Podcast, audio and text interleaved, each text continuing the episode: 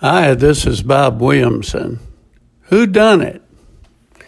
I have a rough draft of a book I wrote several years ago that remains languishing on my computer, and lately I felt the urge to get it finished. It's a fictional novel that is filled with intrigue and mystery and is fascinating to read, or at least that is what I've been told by the few people I've shared the rough draft with. The problem with the book is the ending.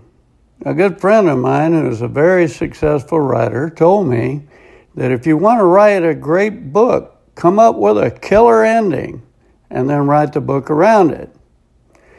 I came up with just such an ending, and when someone reads it, they are amazed at how this story ends. It is nothing like one would expect, and the conclusion leaves you in a state of shock. The reason I quit writing it and didn't publish it was because, in my estimation, it didn't turn out to be long enough. I couldn't think of a way to lengthen it without continuing on writing past my killer ending. While this link in the book, the ending lost its hard hitting impact. I couldn't figure out how to handle a dilemma, and thus I just brought the project to a screeching halt and stopped writing. After mulling it over for several years now, I'm going to go back and find a way to maintain the killer ending and lengthen the book, or just leave it shorter than I'd like. Either way, I'm committed to finishing this book. It'll be fun to revisit it. As I was pondering this today, I thought of other books with a perfect ending, and the Bible came to mind.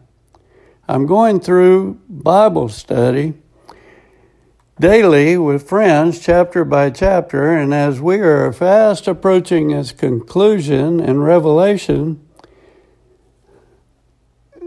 the Bible gives us intrigue and mystery, trials and tribulations, the details and strengths and weaknesses of the greatest men and women who have ever walked this planet. I used to struggle with names that were hard to pronounce, and civilizations, and even countries that no longer exist, and concepts that are seemingly too difficult to comprehend. But as I've read and studied, I've been become totally captivated by this amazing book and look forward to my stu- study every morning. I have struggled for years to write just one book.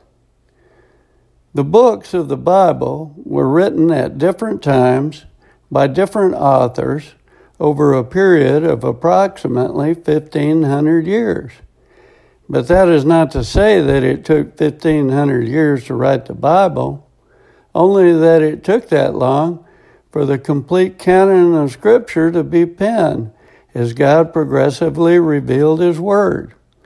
The oldest book of the Bible, according to most scholars, is either Genesis or Job, both thought to, be to have been written by Moses and completed around 1400 BC, about 3,400 years ago. The newest book, Revelation, was written around AD 90. It consists of 66 books. It was written by some 40 different authors. Some wrote one book and others wrote several. It was originally penned by authors who spoke and wrote in three different languages Greek, Aramaic, and Hebrew. It was written on three different continents with three different cultures. And it seems it would end up being a convoluted mess. But God. It's hard to imagine it being written in such a manner and still flowing like a smooth crystal river. To me, when this is objectively viewed, it easily debunks the lies of those who would try to discredit it. The best thing to me about the Bible is that the ending can never be rivaled. Yes, I am coming quick, quickly. Yes, I am coming quickly. And the sequel? God has designed us to live happily forever, and Jesus will allow us to have fellowship with our Father, and He will fascinate us for never ending eternity, and we will be able to thank Him and praise Him with worship.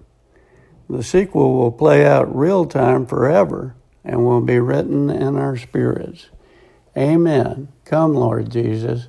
Revelation 1:18 I am he that lives and was dead and behold I am alive for evermore. Amen. This is Bob Williamson. Thanks for listening.